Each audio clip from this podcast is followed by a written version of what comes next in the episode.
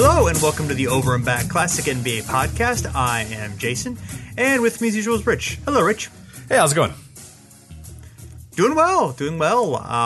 We today are going to talk about survivors of dynasties, the last player from a dynasty to remain with the team. Now, we're using the term dynasty, but I want to go ahead and clarify that people get very upset if you don't use dynasty the way that they want dynasty to be used. Right. So. Yeah. And there's not really like a word for teams that were like really good, you know, won a couple championships or made, you know, a handful of finals, you know, in a few years, you know, sub dynasties. I don't know. But anyway, we're going to be talking about more than just actual dynasties.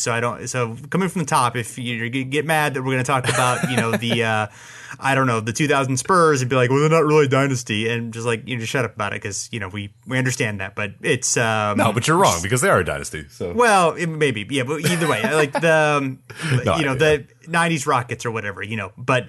Regardless, so we're just talking about important teams that accomplished a lot. So we're just going to talk about the 50s Lakers and 60s Celtics, and then post-expansion, 1970, we're going to kind of our criteria was at least 2 titles in 3 years, or if you made 3 finals appearances in 5 years and won a championship during that time. So that's kind of the criteria we're going with. So hopefully that works for everybody. I'm sure it will for every single person, I'm sure. Okay, fair enough. All right, so we begin with the 1948 to 1954 Lakers. They won 6 championships in 7 years, a NBL title in 1948. Then they moved over to the BAA, won the championship there in 49. And then once the merger happened, they won 4 NBA titles in 5 years, including 3 in a row. So good on them. The last player from the first year of the dynasty kind of depends on what you mean, because George Mikan retired in after the 54 season, but he actually came back for 37 games in 1956. However, Jim Pollard played through the 55 season, 63 games there, but was was gone in 56. So if you consider going straight through, or if you consider the absence, we're going to run into a few of these here and there. So yeah. We'll let the listeners go with the a judgment call on that one. But that was our finding there. So if you want to count continuous or, you know, just a brief period, because there's going to be a few here where the guys either go away for a little while, some, you know, maybe get traded for 1 year, play a few games with another team and then go back or whatever. So it's hard to quantify it exactly. If you want to do, continuous, it'd be Jim Pollard, but if you want to, you know, get a little more fun with it, George Mikan counts, I'd say. Yeah, we're just going to present you the facts. We will let the listeners come up with whatever right. conclusions they want to come up with. So the last player from the final year of the dynasty was a good old Vern Mickelson, who joined the Lakers in 1950 during the merger, and then lasted through the 59 season, which was the year they only went 33-39, but with Elgin Baylor as a rookie, they upset the NBA champion Hawks, and they made the finals, although they were swept by the Celtics. You can kind of consider that similar to the year that LeBron took the Cavs to the finals the first time in 07, and, you know, it was really impressive they got there, but then, of course, got swept by the Spurs once they got there. But that was kind of a precursor of the teams of the 60s. They did not have Jerry West yet, but they had Hot Rod Hudley, who was there for a few years, Jim Krebs, Slick Leonard, Dick Garmaker, and Larry Faust, who was a veteran holdover, didn't really last much into the 60s, at least not with the Lakers. But interesting little team there. So do you have some fun facts about Vern Mickelson? Yeah. One of these is the first one's probably my favorite. So he was initially a center, but obviously with George Mikan on the Lakers, he had to become a forward. Well, now this kind of tells you the era that we're talking about here. So Vern Mickelson, he was 6'7", 235 pounds. The player that he replaced was 5'11". So obviously it was a slow changing of the guard there, but obviously you had Mikan, who, you know, obviously one of the better big men in NBA history, and obviously the early NBA was the dominant star, the dominant big man or whatever. And then little by little, guys started to come in, and Vern's another case of that where, you know, he's 6'7", and he then comes into a situation where he's taking over for a guy, you know, it's 5'11" or whatever. So we're starting to see a big difference there. And yeah, he kind of came to define the power forward position for a while there too, as well. Very bruising, very physical style. Is known for setting hard picks, throwing elbows, doing the dirty work. comparisons, yeah, like, you know, you sort of mentioned, you know, off air a little bit, but Charles Oakley is a very good comparison, like, you know, a modern Zaza Pachulia, those sort of guys, the guys who played very, you know, hard style and did a lot of the dirty work, and that's what power forwards, you know, would become for quite a while as well. And even, you know, today there still are many examples of power forwards that's sort of, you know, one of the trademark styles of them. As far as Mickelson, four-time All-NBA second team, six-time All-Star. He's the sixth player to score 10,000 points. He also holds the NBA record for fouling out. He did it 127 times in only 699 games. He only missed 5 games in his entire career as well. Then a fun little story here from the New York Times in 2013. As a year after Mickelson's playing career ended, the Lakers owner at that time, Bob Short, moved the team to Los Angeles, of course, from Minneapolis, as Mickelson told the New York Times long afterwards. Short asked him to be the first coach of the Los Angeles Lakers. Vern wanted a $50,000 salary. Short's counteroffer was $25,000 and 1/4 ownership of the team, but Mickelson turned that down. So he was never coach of the Lakers, but almost. Yeah, and more importantly, not owner of the Lakers. That would have obviously paid off quite a bit. He really wanted that $25,000 though. I mean, maybe he needed it. That's true. It would have been good. Yeah. So to be fair, like sports team ownership, you know, it would be quite a little while until that was actually something that was, you know, gonna pay off in most respects. Yeah. So yeah, the Mickelson, you know, one of the things, you know, he was a center and really only could score from the inside, but as a forward, he kind of developed also a fairly decent outside shot, at least one that, you know, kind of had to be respected, like a set shot. So he kind of was able to, you know, and Pettit obviously, Bob Pettit later, you know, really perfected it of being able to kind of be the big strong bruising guy who could score outside. You know, he was more of the superstar power forward. You know, Mickelson was more, you know, a really good player, a supporting player. I think he ended up actually made the Hall of Fame. You know, obviously, because of the dynasty he was a part of, and, you know, was one of the, like I said, one of the 6 players to score 10,000 points, probably better than Oakley overall. But, you know, kind of along those lines of, you know, you had, you know, Pollard, who was really athletic and a great scorer. You had Mikan on the inside. You had Slater Martin, who was a really good, you know, ball handler. And then Mickelson kind of did all the, you know, kind of the other stuff just to kind of make it work and defend really hard. And, you know, maybe Draymond Green's another, you know, solid example. Maybe not quite as much of the playmaking, but, you know, kind of was the guy who kind of made everything work for the other guys who were kind of more the stars. Right. So next we have of course, the 57 through 69 Celtics. We talked about them a few times. Yeah, they're okay. Good team. Yeah, 11 decent. NBA. Yeah, not too bad. Yeah, not dynasty bad. Though. You know, well, I don't know. Do you count them as a dynasty? I mean, there was that one year they didn't win the title. So you know? That's true. That's true. Yeah, 11 titles and 12 finals appearances in 13 years, including 8 in a row from 59 to 66. The last player from the first year of that dynasty was Bill Russell, who lasted through the final year in 1969. Sam Jones was there in 58 and lasted through 69 as well, but Russell was the only one there for the entire time. Obviously, there were a lot of great players, of course, during that time, but was I think obviously the most important player he was, to say the least, he was the most important player in that time. Yes, so and you know, also there's a connector team that I like to call them, the 74 to 76 Celtics, who won 2 titles in 3 years. So they had success pretty soon afterward. And actually 3 players from the 69 Celtics were on the 74 Celtics: John Havlicek, Don Nelson, and Don Chaney. We're going to talk about a little bit more in a few minutes. All were top 6 in minutes on that team, actually. So they were a big part of that 74 championship team. And then on the 76 team, Havlicek and Nelson were still on that team. Nelson was in a reduced role at that point. Havlicek still, you know, getting toward the end of his career, but still, you know, one of the most important, you know, 2 most important players on that team with Cowens as well. And the last player from the last year of the Celtics dynasty, the first one in 69, was Havlicek continuously. He was there through 78. But if you consider Don Chaney, who went to the ABA in 76 and then returned to the Celtics in 78, and then was there through 1980, making him the only player with both Russell and Bird. So he actually was there the latest, although it was not there the longest. So, and the last player, for what it's worth, on the 76 Celtics was Dave Cowens, who also lasted through 1980. So, fun facts there. And you have some fun facts. Yeah, and since Havlicek has been covered many times by many other people, including ourselves, we're going to go with fun facts with Don Chaney. We're counting Don Chaney here because obviously we haven't talked about Don Chaney before, so let's do it now. Nicknamed of Duck was his nickname, which is an incredible nickname. Five-time All-Defensive Second Team. Famously played with Elvin Hayes at the University of Houston, and they played in the game of the century versus UCLA in the Astrodome, one of the most famous, NCAA, really most famous basketball games of all time, but particularly at that time was really unprecedented and just like a huge moment for college hoops at that time.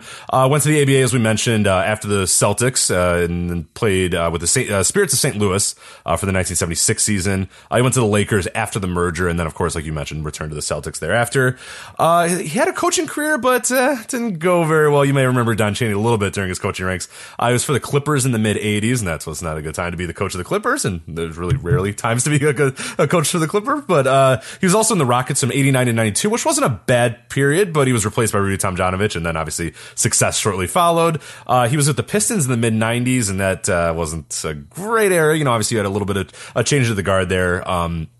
Lambeer retired. There was a practice fight with Isaiah. Obviously you get a little bit of the Grant Hill era as well, but still being a Pistons coach in the mid-'90s wasn't really the greatest, especially after how well they played, which under Chuck Daly for so many years. And then he was also coaching the early 2000 Knicks, pre-Isaiah, which also was not a very great run. So that was it for Don Chaney's coaching career. So a lot of not great spots. I don't know necessarily that were all like kind of his fault, but there was many instances where he would come after the team had been good, or he would leave and then the team would get a little bit better. I mean, particularly the Rockets one, 89 and 92, was a period where the Rockets were good, but not great. And a period where, there was a lot of questions about Hakeem Olajuwon and whether the Rockets, were meant for this, or if Hakeem was good enough to lead a team to a championship. And then, obviously, Tomjanovich comes in, and then shortly thereafter, they're pretty great. So, not the greatest coaching career for Don Chaney, but hey, hung around for a little while.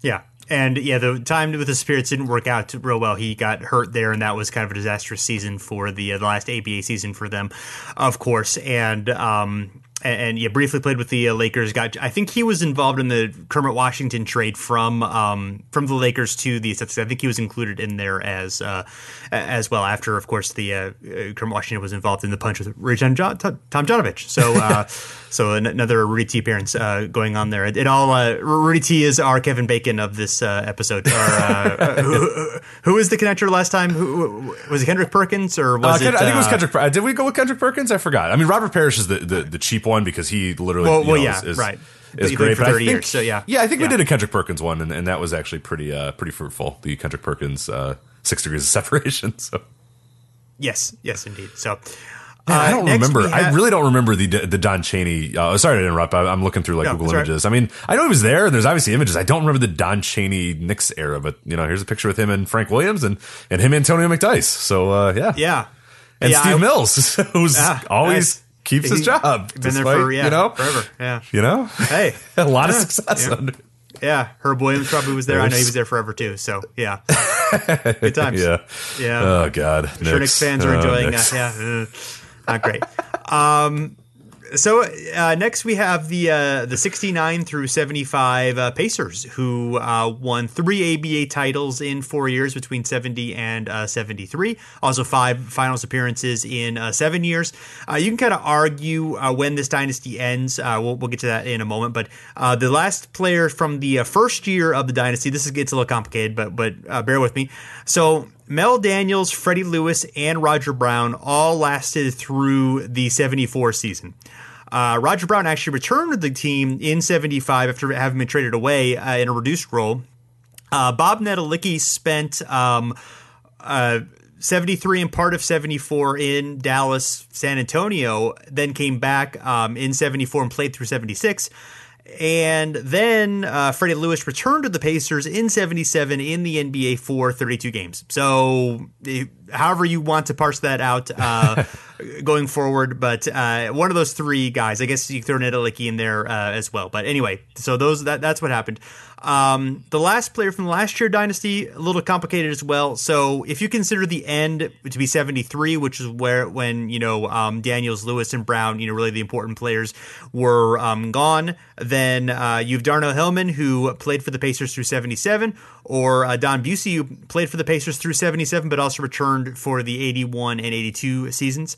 If you consider it through the 75 team, which still had George McGinnis, kind of made a fluke run to the finals and added Billy Knight and Len Elmore.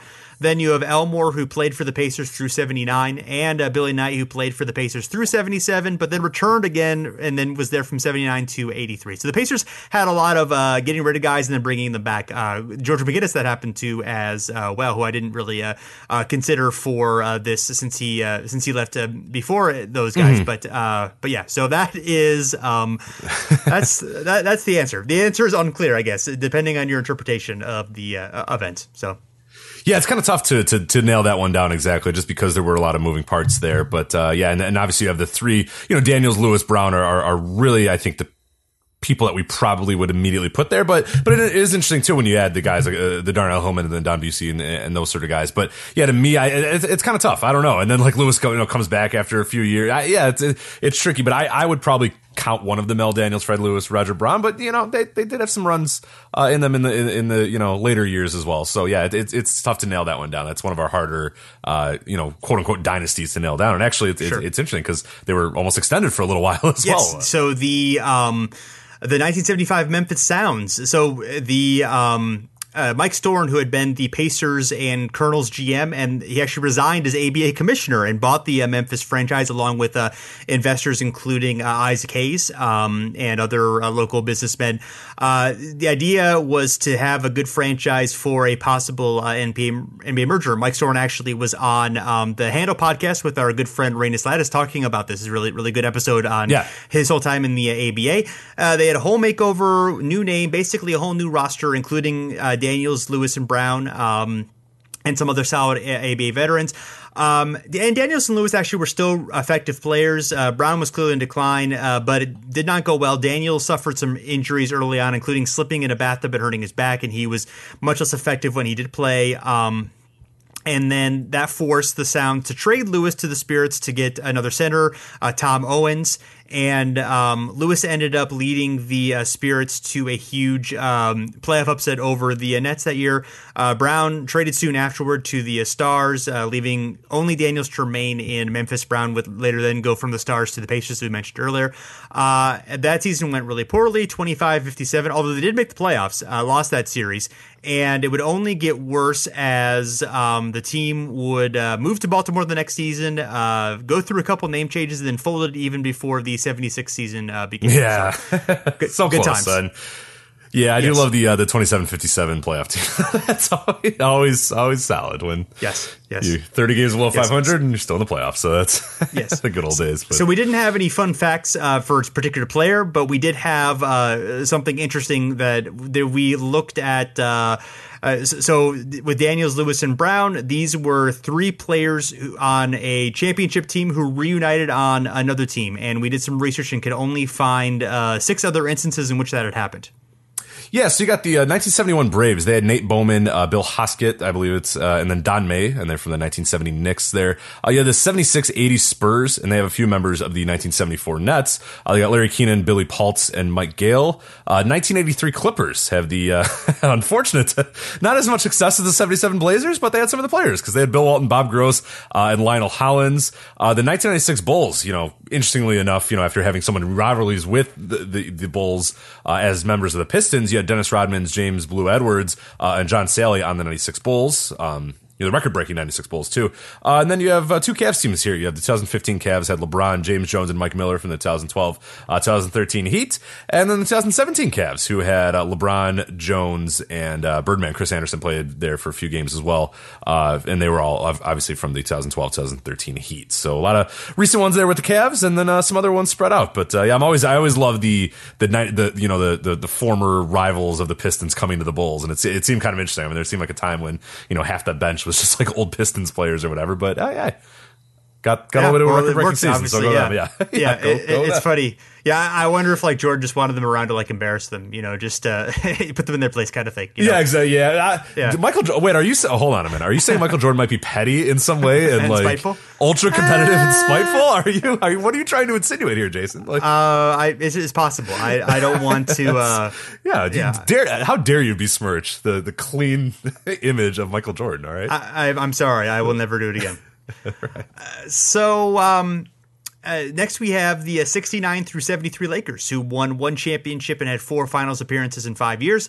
The last player from that first year was Jerry West, who lasted through the 74 season, actually the 75 preseason, where he retired. And the last player from the last year would be Gail Goodrich, who lasted through the 76 season. Pat Riley actually lasted 2 games in the 76 season, but Goodrich lasted for longer. I did not actually link the 62 through 68 Jerry West, Elgin Baylor Lakers, who reached 5 finals in 7 years, because they lost to Boston each time. Really, when they added Wilt was, you know, when they won the championship, when they made a lot of finals still, obviously, but they actually won the championship. So I just kind of went with that as the criteria, but it doesn't matter because the answer would have been the same anyway. West would have been the choice from the first year, and Goodrich still would have been the choice from the last year. So there you go. So you got some fun facts about Gail Goodrich for us. Yeah, Goodrich was picked by the Suns in the 1969 expansion draft, where he broke out, became an all-star. He averaged 23.8 points per game, 6.4 assists per game, and 5.4 rebounds per game. So that was after, obviously playing as a reserve for the Lakers, comes out into the expansion draft, goes to the Suns, and really explodes on the scene, which is pretty cool. Lakers say, okay, well, now we want you back. So he returns to the Lakers in 1971. He's leading scorer, actually, for the 1972 Lakers, who won 69 games, of course, won 33 in a row, and then eventually the NBA championship. So, pretty cool career arc as well, starting as a reserve and then becoming like one of the top tier players on a team that, historically one of the greatest teams ever, and for quite a while until, the aforementioned Bulls, the highest win total for a team in a single season. He was a 5-time All-Star, 1-time All-NBA player.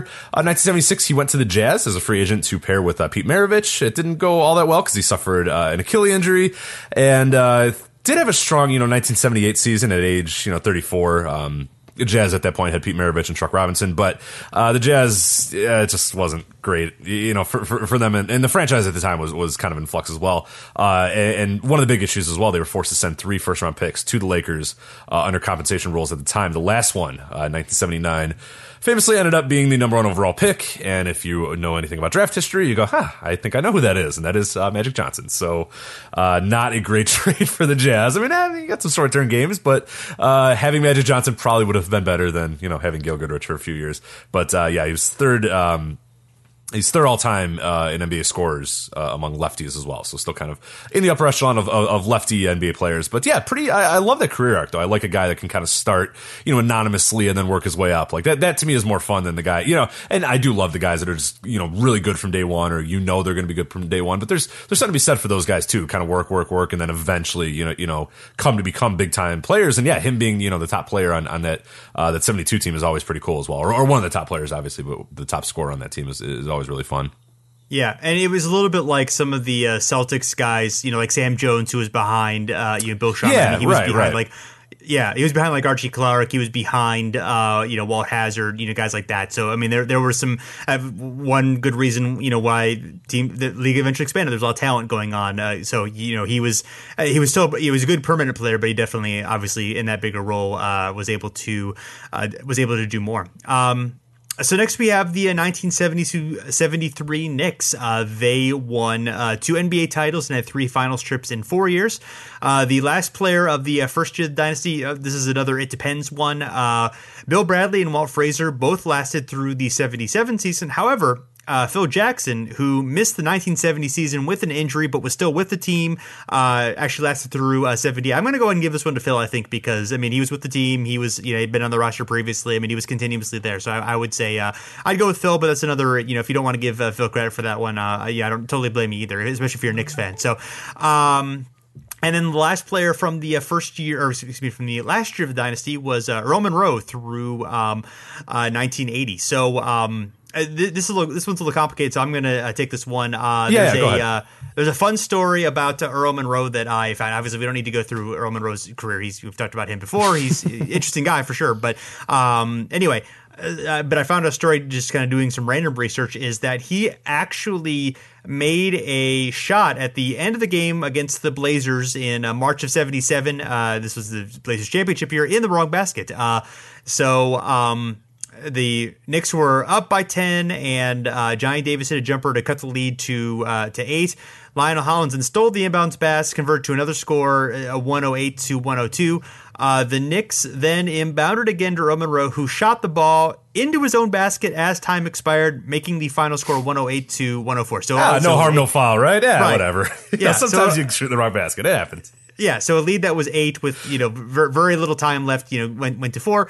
The spread on the game was 5.5 points. So that obviously changed a lot of people's money going on. Well, probably not like a lot of gambling going on in that, but either way, so it was just kind of an inexplicable thing. Like, what was he thinking kind of stuff. So after the game, he was quoted as saying, he just laughed and, said, I forgot which end of the court I was standing. Anyways, I also thought that the game was over. So now I cannot find a contemporary account to confirm this, but there are a couple of blogs that mentioned that the NBA had to investigate Monroe for point shaving and that he was cleared. So I can't say that, the incident absolutely happened, whether they actually literally did an investigation or whether that's like, like one of those like urban legend type things that, became popular at the time and they just kind of became law. I cannot find, I searched for an article. If anybody happens to have a account of the time to let us know that, that yes, indeed happened. The investigation was a true thing. But otherwise, I hate to sort of spread rumors, but obviously I don't think we're disparaging, Earl here, either way. So, so it interesting fun fact, nevertheless, whether the investigation itself happened or not. Yeah, I do have the Earl the Pearl book like within arm's length of me at this time. Like I might when we in a little bit go through and see if there's anything quickly about that. But I don't I haven't read that book all the way through yet, so I don't remember. I at least haven't gotten up to that point either. But it's a story that I've heard of, in terms of him scoring on the wrong basket. But yeah, I never heard for sure that they investigated him for point shaving or anything like that. But it did seem a little weird at the time though. But yeah, it's not like yeah. I think a lot of times it might just be a coincidence. Where there's so many games and so many, examples because you can really, there are constantly examples of a guy, turning the ball over, a guy, doing weird stuff at the end of the game where you could say, oh my God, I wonder if that was, it's just sometimes, with thousands of games happening, every single year for decades and decades, like there are going to be examples of just weird things that happen and that, sort of sway the betting or affect the betting in some way, shape or form. How many times do you see it where, especially in the football where you see like some weird thing where a guy just like kicks a field goal and it's like, ah, damn it. Like now everything's ruined or, he misses a field goal to cover. There's always just weird instances, that sort of stuff. Yeah, it reminds me of the Simpsons episode where Lisa gets really into gambling with Homer, and then she writes an essay about like her most exciting moment is when somebody kicks a field goal to cover a right, spread. Exactly. So there's also a if anyone is, I don't want this to be confused, but there's also like a an FBI informant's account of accusations of some players who've never been named, as far as I know, of the 1982 Knicks possibly engaging in point shaving as well. This is a completely separate thing from the Earl Monroe thing. There at least was an FBI, we're looking into it in 82 that as a thing, whether that actually happened or not. That's at least a real investigation. That is different from this. So don't conflate those two things if you're going to give us an answer on Earl Monroe. So, there we go. Next, we speaking of gambling, we have the 1974-1976 Nets, who won 2 NBA titles in 3 years. The last player from the first year of the dynasty, actually, weirdly, was only there were only 4 players from the 74 Nets that played in the 76 finals. A lot of turnover in just 2 seasons. Julius Erving, Brian Taylor, John Williamson, and Bill Melchione. Williamson was technically the last one to last. He was traded midway through 77 to the Pacers, then returned to the Nets midway through 78 and lasted through midway 1980. So the last player from the last year of the dynasty was Tim Bassett, who lasted into the 1980 season. We tried to find some fun facts about Tim Bassett, but didn't find a whole lot there, unfortunately. There's not much. Yeah, he played for the Conquistadors, San Diego Conquistadors in the ABA, joined the Nets, and then ended his career with the Spurs in 1980, where several ex-Nets were as well. I think the funnest of all the fun facts, though, is that he owns a Manhattan nightclub. That's as far as of 2009. So I think, Jason, you and I road trip to numerous Manhattan nightclubs until we can find the one that Tim Bassett owns, and we could say, "Hi, Tim Bassett. We do an NBA history podcast." Yeah, there's a New York Times profile on it, but I ran out of my free articles this month, so I could not read it. So I saved the link earlier and had it opened, and then I accidentally closed it when I had a different computer and reopened it, and then I couldn't get to it. So, all right. Well, if you have gone to Tim Bassett's nightclub, please let us know so we can plan a trip there. So. Or if you've read that article and happen to know more than we do, you're welcome to tweet us at OverandBackNBA and let us know what we missed on that article. But, next, we have the 1975 through 79 Bullets, who won one NBA title. Wait, hold on a minute. I have gone to the article. This looks incredible. We got to go. It's like a spy bar kind of. Have you ever been to it's called The Back Room, and it's this is from the New York Times article that you're talking about. I don't know if it's still around, but it's a speakeasy from the 1920s that he rehabbed. It says the Back Room used to be a hangout during Prohibition, hence its discreet location. It even comes equipped with secret rooms and exits that were used to evade police. Today, the Covert Bar is a night spot for celebrities seeking a peaceful night out, and its general manager has who can appreciate that desire for anonymity. And that's a little bit about his playing career. Then after that, and there's Tim Bassett. Running the Back Room, so now we got to find out if the Back Room is still a thing, and then we can figure out how to book a trip to Manhattan, so we can. Nice job. Way to save that segment, Rich. Nice. You got it. Yeah. I unfortunately have some of my New York Times. All right, The Back Room. Looks like we're still around here. 3.5 stars on Yelp, though, so not great, Tim. But not ideal. Why don't you up the game there a little bit, Tim? But you know what? Hey, it's possible. I wonder if they artificially lowered the star rating to keep the riffraff from coming. It's true. Keep it down. Yeah. Mm-hmm. Yeah, keep it exclusive. That makes a lot of sense. Yeah, just people like us. Yeah. So there we go. All right. Well, now we know the Back Room, Manhattan. You and I. We can record an episode there, yeah. Exactly, yeah. Well, there we go. Are you doing anything we'll next get Tim weekend? There. Yeah, we'll get Tim Bassett on. I'm sure he'll want to come on. Yeah, I'm sure he loves talking about his... considering the lead of that article was that he likes anonymity, I'm sure he'd really love a bunch of goobers going in there going, "Oh my God, he played for the Conquistadors!" Cool. Nobody cares. We'll load him up with a lot of Conquistador questions. Yeah, I think it's going to be exciting. Ask him what Stu Johnson was like. Right. So what does everyone want to know? Yeah, obviously, yes. So 1959 to 79 Bullets won one NBA title, 3 finals appearances in 5 years. The last player from the first year of the dynasty, actually 2 players, Elvin Hayes and Wes Unseld, both lasted with the Bullets through the 81 season. And then the last player from the last year of the dynasty was Greg Ballard, who was a rookie on the 78 title team, lasted through 1985. And a couple of fun facts about Greg Ballard. Yes, so 8 seasons in Washington, he averaged 13.2 points, and he missed only 13 games during that point as well. He was kind of the Iron Man or one of the early Iron Mans. He played 305 consecutive games as well, so pretty cool there. I moved on after his playing career to be an assistant coach in scout with the Atlanta Hawks. That was from 2004 to 2013, and then he was a scout for the Wizards for 2 years before he unfortunately died of prostate cancer in 2016. And I do remember that when he died, obviously not great that he died, but it was pretty cool to see. I remember when that moment when he died, there was a lot of people that were talking about how big he was and how big of a deal he was, in the front offices of both Atlanta and Washington. It was kind of cool to see the outpouring of support. There were players that, he scouted or worked with or whatever that kind of came out of the woodwork and talked about how important he was to their life. So that was kind of cool of a player that really wasn't on the national. People don't really know Greg Ballard. He's not a household name or whatever, but unfortunately, it took his death, but then a lot of people sort of came out and were like, "Oh, this is what he did for me." And it was really cool. And then you really got an idea of just how important he was in NBA front offices for a lot of years. And we were talking about 2004 until, obviously 2016 when he passed away.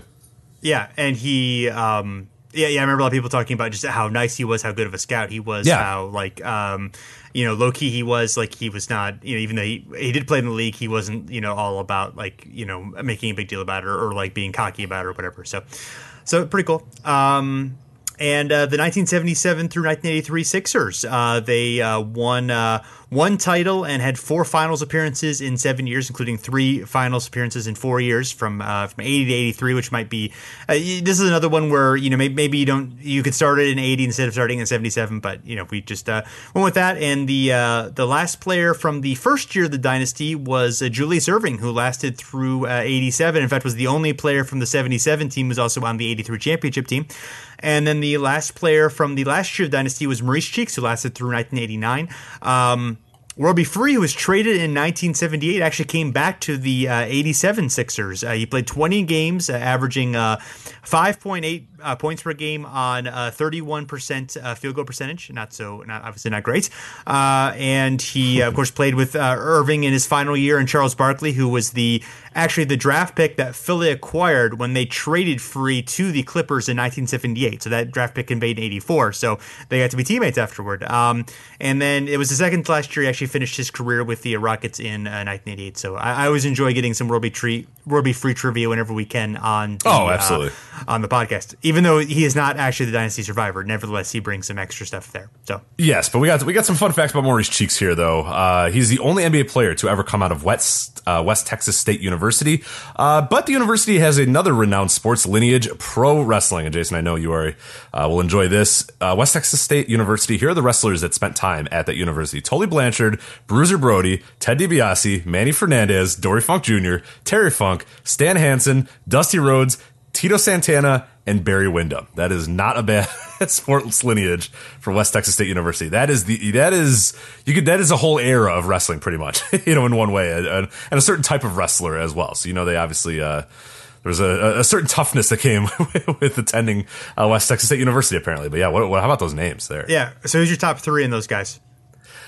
Oh, man. So it's obviously Terry Funk. I really like Stan Hansen, too. Man, I'm going to get in trouble because, I like Ted DiBiase a lot, but, man, the third is tough there. Like Funk and Hansen are the easy ones, but, man, Dusty's great, Tito's great, Tully's great, Bruiser Brody's great, DiBiase's great. Like, shit.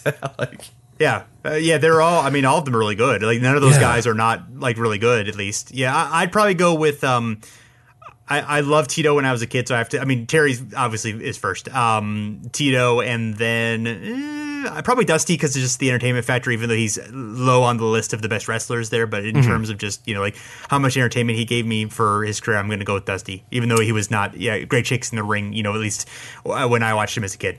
Right, absolutely. This is entertaining. We should do a wrestling podcast sometime, or you should maybe. At least. I don't know. Just classic wrestling, maybe a little bit about the history of wrestling. I don't know. If you want to add a new perspective, if you want to add a new perspective to old wrestling, if you wanted, just a thought. If you have some free time, I'll think about that. Yeah.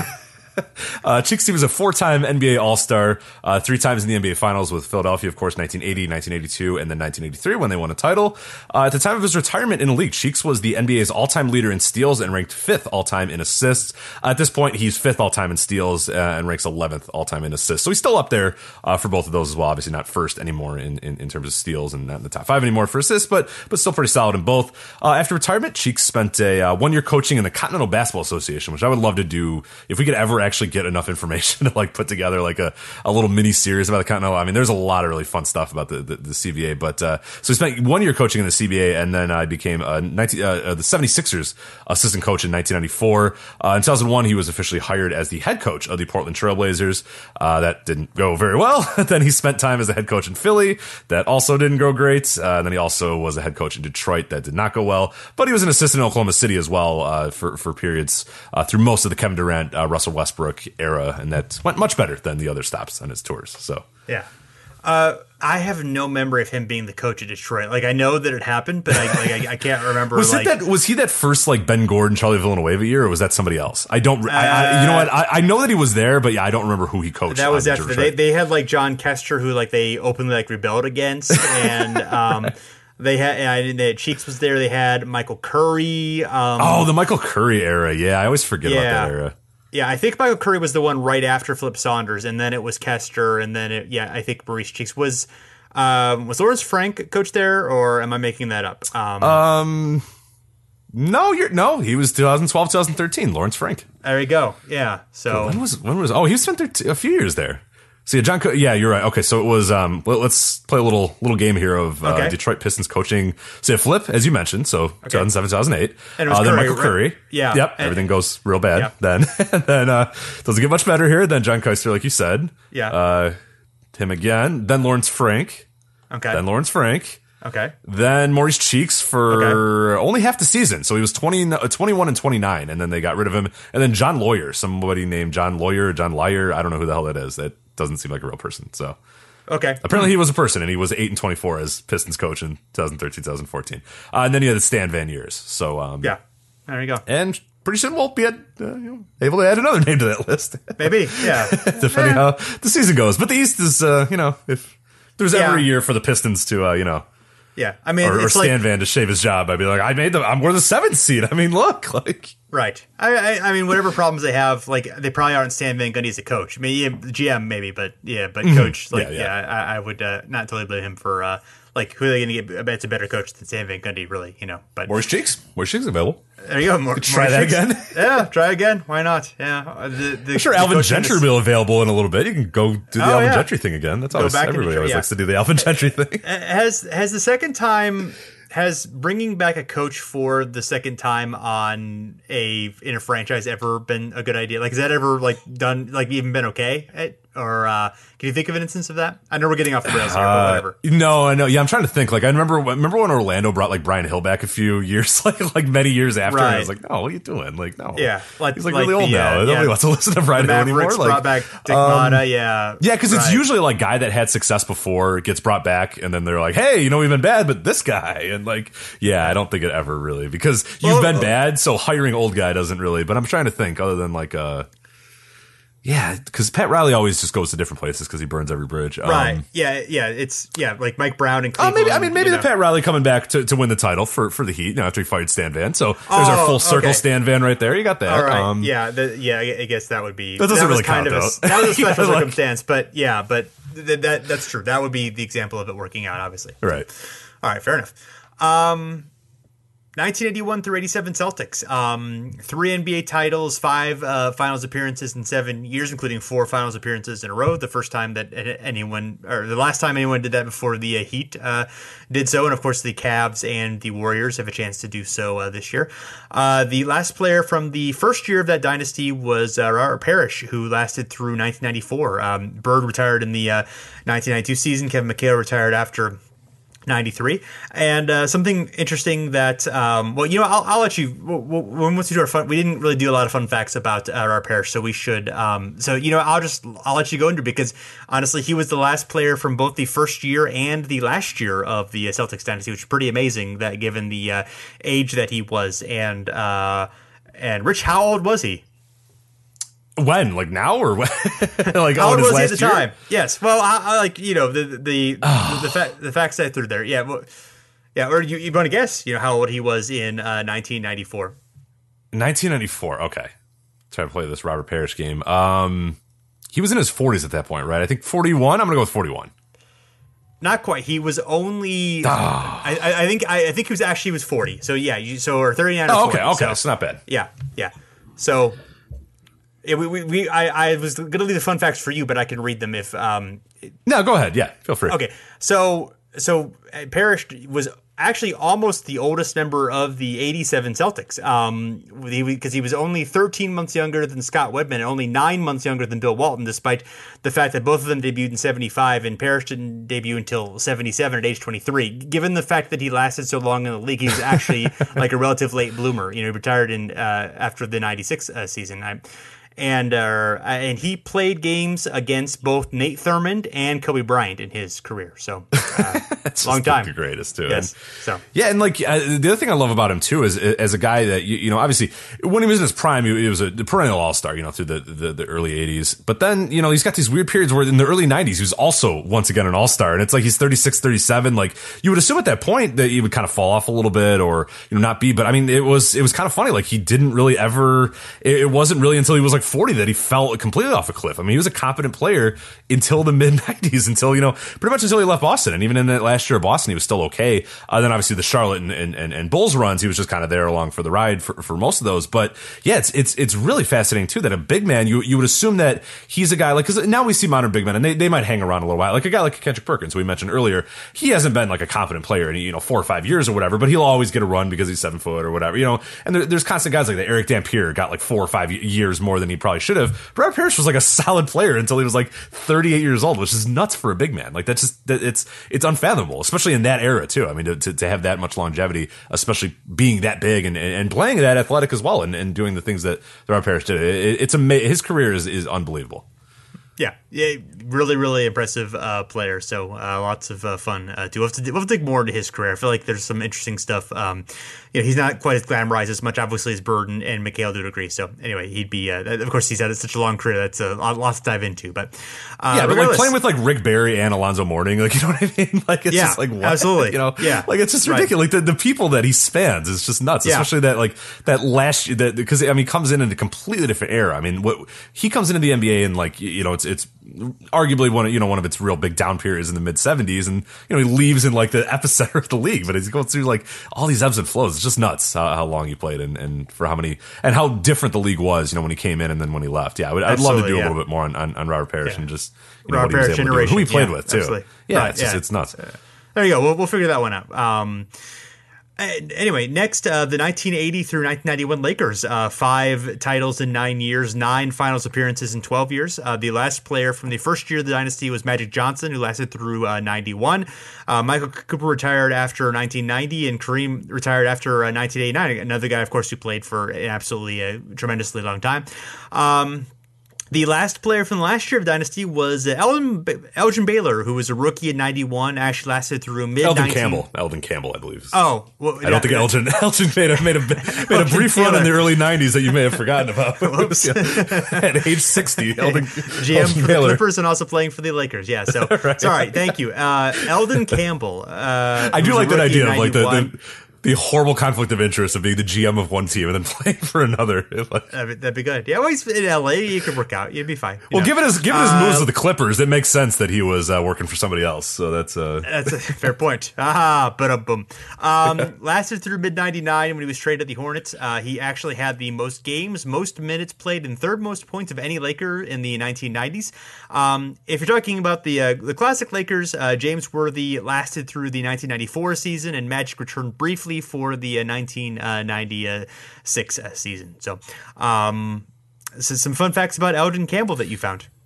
Yeah, so Elgin actually had a pretty. I mean, it was interesting. I was watching one of the Hardware Classics a few months ago, and like Elgin Campbell, you know, in the '91 Lakers, like it seems so odd because he especially, you know, he played for quite a few years after that as well. It just seems so weird to see this like baby-faced Elgin Campbell on that Lakers team, and you know, Vlade Divac is there as well, so it's pretty interesting as well. But yeah, some fun facts about Elgin Campbell: top 20 all time for Lakers rebounds. He's 17th right now, but he's nearly 1,000 points behind his next closest, which is George Mikan. So it's kind of interesting there. The difference and just how many great big men the Lakers have had through history. He's 13th all time in Lakers games played as well, which I thought was really interesting because I don't necessarily. I mean, I know that if I said Elgin Campbell, and I know you often think about this of like what team is synonymous with Elgin Campbell. Like I don't know that like I don't like yeah it'd probably be the Lakers, but I don't know that that's like my initial thing. Like I don't know if I have a team that I would necessarily put Elgin Campbell with, but yeah, that he's 13th all time. In Lakers games played is pretty nuts. League leading 300 personal fouls in 1996 is the 13th most personal fouls in a single Lakers season as well.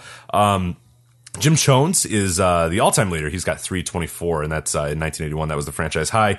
This is kind of an interesting thought that I had kind of looking through this. Are the Lakers a historically low fouling team? So Jones' mark, which that 324 in 1981, that's the Lakers' top mark, as I mentioned, is only 99th all-time in single-season foul totals. So the top 100, this is kind of interesting. I try to look at, you know, what franchises. So in that top 100, you have 1 Lakers, as mentioned, Jim Jones. You have 6 Hawks, 7 Rockets, 9 Knicks, and 7 Sixers seasons. Now, obviously, there's a lot of repeat players in there, but I just thought I found it a little bit interesting given how, you know, much of a legacy franchise the Lakers were that they, you know, really don't show up in the fouls at all. And that guys like, you know, Kareem or even Wilt during his era, there weren't, you know, those guys weren't in there. Even a Shaquille O'Neal or even, you know, those sort of guys don't pop up on this list. But yeah, Jim Jones is up there, and that's really it. And then otherwise, you got tons of other guys that are on the list and tons of other franchises represented, but not the Lakers that much.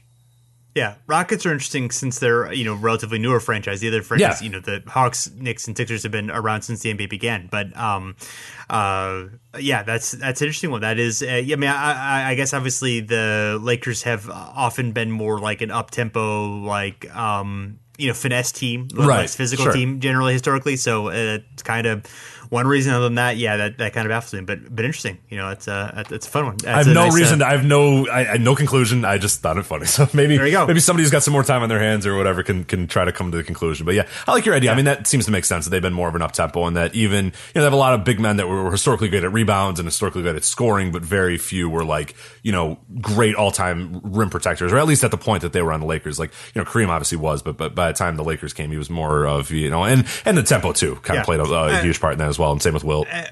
And a lot of the great big men of all time also kind of avoid fouling. Like, you know, they're not necessarily, you know, part of it is obviously avoiding foul trouble. Part of it is just they're so good they don't foul as much. You know, the better players don't. So, yeah, interesting stuff.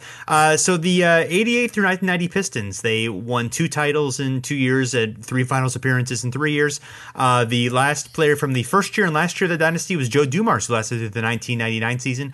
The second longest were Bill Lambier and Isaiah Thomas, who lasted through the 94 season, both dated back to 1982 with the team. As you alluded to earlier, Bill Lambier actually quit the team after a practice fight with Isaiah Thomas, and Isaiah later suffered a career-ending knee injury during that season. Not a good year for that year. Don Chaney did not go in for a very good time in 94.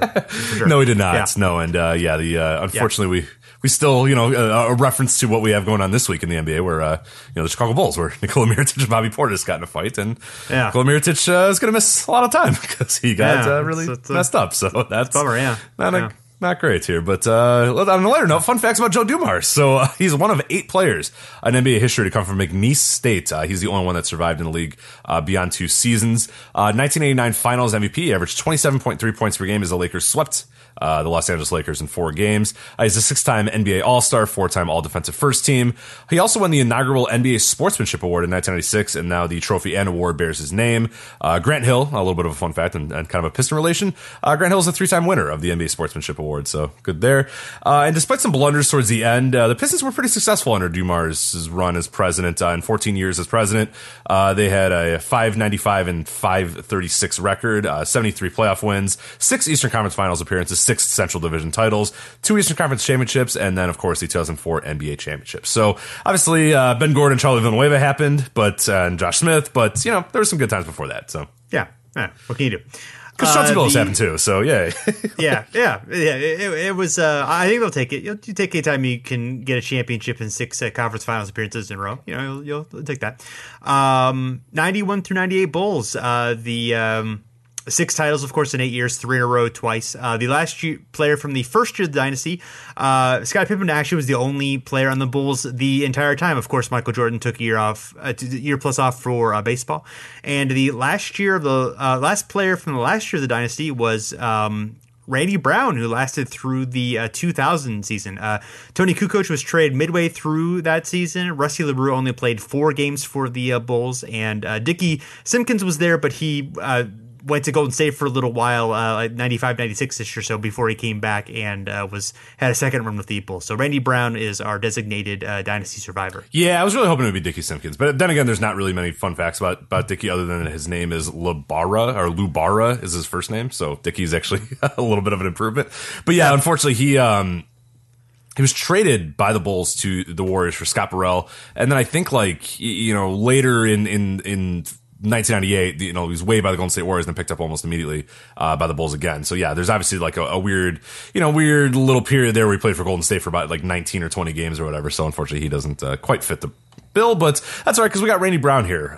So interesting enough, Randy Brown scored only 20-plus points once in his Bulls career. He scored 20 points in March 17, 1999, of course, as the Bulls, you know, broken up the dynasty, so somebody had to score. Randy Brown was that man. His highest output during the MJ era was 16 points. He got that in April 18th, 1996. He's 2 times achieved a double-double with the Bulls, 16 points, 11 rebounds, and that was in March of 1999. So, again, you know, big period for Randy Brown is March of 1999, apparently, and then he had 16 points and 10 assists in April of 1999. This I found pretty fascinating as well, that really speaks to that era of Bulls basketball as well. So Randy Brown, Will Perdue, and Dickie Simpkins, as the aforementioned Dickie Simpkins, are the only 3 Bulls players with 300-plus games played with the franchise and less than 5 points per game scored. So Randy Brown, Will Perdue, and Dickie Stevens, obviously all of them played a large majority of their career with, you know, Michael Jordan, Scottie Pippen, and all had success and all have a lot of rings, but did not score a lot of points. Definitely the consummate role players there. 2009, Randy Brown began an online auction in order to sell his three NBA championship rings. He had filed for Chapter 7 bankruptcy. Jerry Reinsdorf, pretty much immediately after, hired him as the Bulls' director of player development. The next year, he was named special assistant to the general manager, and then in 2013, he was promoted to assistant general manager. So that was Jerry Reinsdorf, you know, finding out that one of his ex-players was in some rough shape, and hired him and gave him a job, and Randy Brown is still with the Bulls to this day as well. Yes. So he apparently was involved in helping to break up the Biopor's. Yes, he got in the middle. Yes, right. A bit too late. Yeah. Yeah. Of course, it didn't really helpful there. But well, he's short, so you know, Biopor's punched him and went right over Randy Brown. He's like, "Damn, I am not tall enough." Fair point. So. Yeah, that's unfortunate. No. Yeah. So good times. Anyway. The 1994 through 95 Rockets, two championships in 2 years. Hakeem Olajuwon was the last player from both years of that team through 2001. If you're going to do a tie for number two, it'd be Mario Ellie, Clyde Drexler, and Charles Jones, who was in a very small role in his late 30s on those teams. All finished with the team in 1998.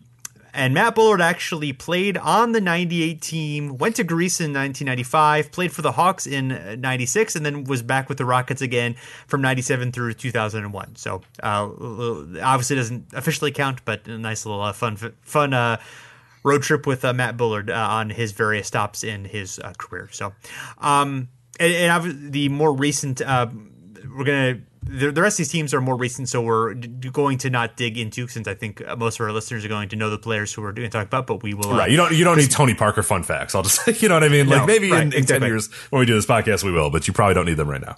Exactly. So the 99 through 2007 Spurs, they won 4 titles in 8 years, including 3 and 5 years from 03 to 07. And the last player from the first year of that dynasty was, of course, Tim Duncan through 2016. The last players from the last year of the dynasty are Tony Parker and Manu Ginobili, who are there through 2018 at least. You can also, of course, sort of connect the 2013 and 2014 Spurs that went to 2 finals and won a championship.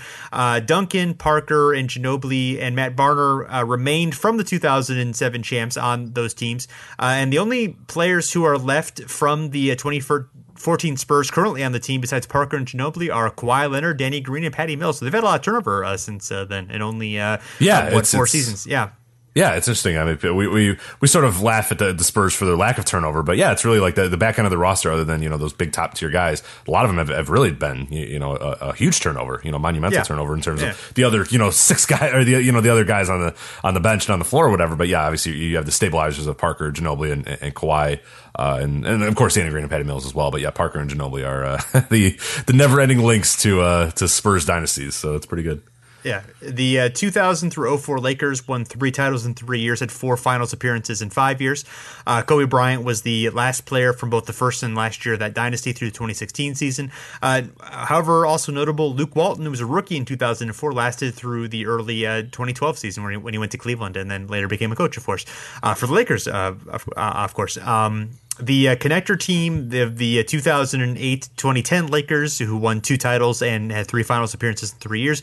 Kobe Bryant, Luke Walton, and Derek Fisher were the only members from the first era to be on that team. And Kobe was the last continuous player, although Meta World Peace did return in 2016 after a 2-year absence and played in 2017 after Kobe retired. So Meta was the last guy, but I think Kobe was of course, the actual answer here. Mm-hmm. Yeah. And then the 2011 to 2014 Heat won 2 championships in 2 years and had 4 finals appearances.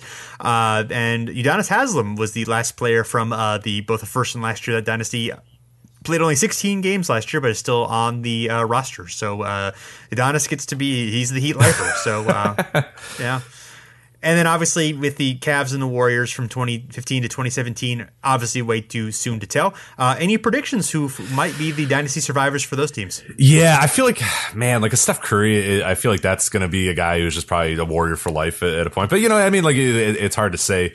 exact. I'm trying to think of like a bench, like a random role player that just can survive for forever and that you don't even notice. Like Kevon Looney is just going to be there until for another 10 years or whatever. Yeah, I don't know. That's interesting. As far as the Cavs, I mean, geez, that team is really old right now, so I can't imagine that any of those guys are there for another decade or so, or really keep going for a while. Oh man, I think who Tristan for the Cavs. Yeah, Tristan Thompson for the Cavs is mine prediction. Oh yeah, okay, that makes sense. Yeah. For the Warriors, that one's a little tougher. I guess I'll say Clay. I don't know. I mean, you never know. Steph might go to the Hornets for a year to finish in Charlotte or whatever, or just do something weird. And Durant's obviously been there later. So yeah, I mean, I would imagine all those guys probably end up staying around the same amount of time, and obviously they're probably going to be there. They've got probably a good 5-year run in them, at least, being in their late 20s, and, depends on how they age, of course, but it depends on whether they can keep all that together with all the money that they're going to have to spend. But, I think, I don't know, that's a random guess. I don't really have a good answer for it's hard to say. I like your Tristan guess is pretty good as well, and it might be by default because I think he's the only like Derrick Rose is probably not hanging around for another 8 years as a Cav, so that's that. Yeah, and obviously he doesn't have a link to the beginning, but yeah, hopefully, dear God, not. But that's Dwayne Wade, I don't think either. Yeah, no, it'll be interesting there. Yeah, the Warriors is a fun one. That's who's gonna be the first to leave of those guys? Do they all leave all at once like you're saying? Is there just a very obvious point when it all just goes to hell and everybody just leaves or whatever? Yeah, it'll be fascinating to see because right now they're just so on top of the world that you're everybody's gonna be there forever, keep the same team forever. But yeah, it'll be fun to see who kind of leaves, who kind of goes, who kind of moves and whatnot. So yeah, that's fascinating. All right, well, thanks everyone for checking us out. You can, of course, find us at the Step Back at fansided.com, and we are on iTunes and Stitcher, and now Google Play. We should be on Google Play when you listen to this. If not, we will be on there extremely soon. If you are able to leave ratings and reviews on Google Play, I'm not familiar with Google Play, but if you can do that would be great because that'll help spread the word. Any platform in which we are on, Stitcher would be wonderful as well. iTunes, of course, a lot of people have left reviews. They're the other platforms, not so much. So yeah, if you want to do that would be really cool. If you want to follow us on Twitter and Facebook at Over and Back NBA, and go to the Step Back. Lots of good content there besides our stuff. Of course, lots of good articles on as the season's going along. Lots of good podcasts, the Fast Break Breakfast and the replay, and Nothing But Now and all good stuff. So thanks for listening, and we're back again soon.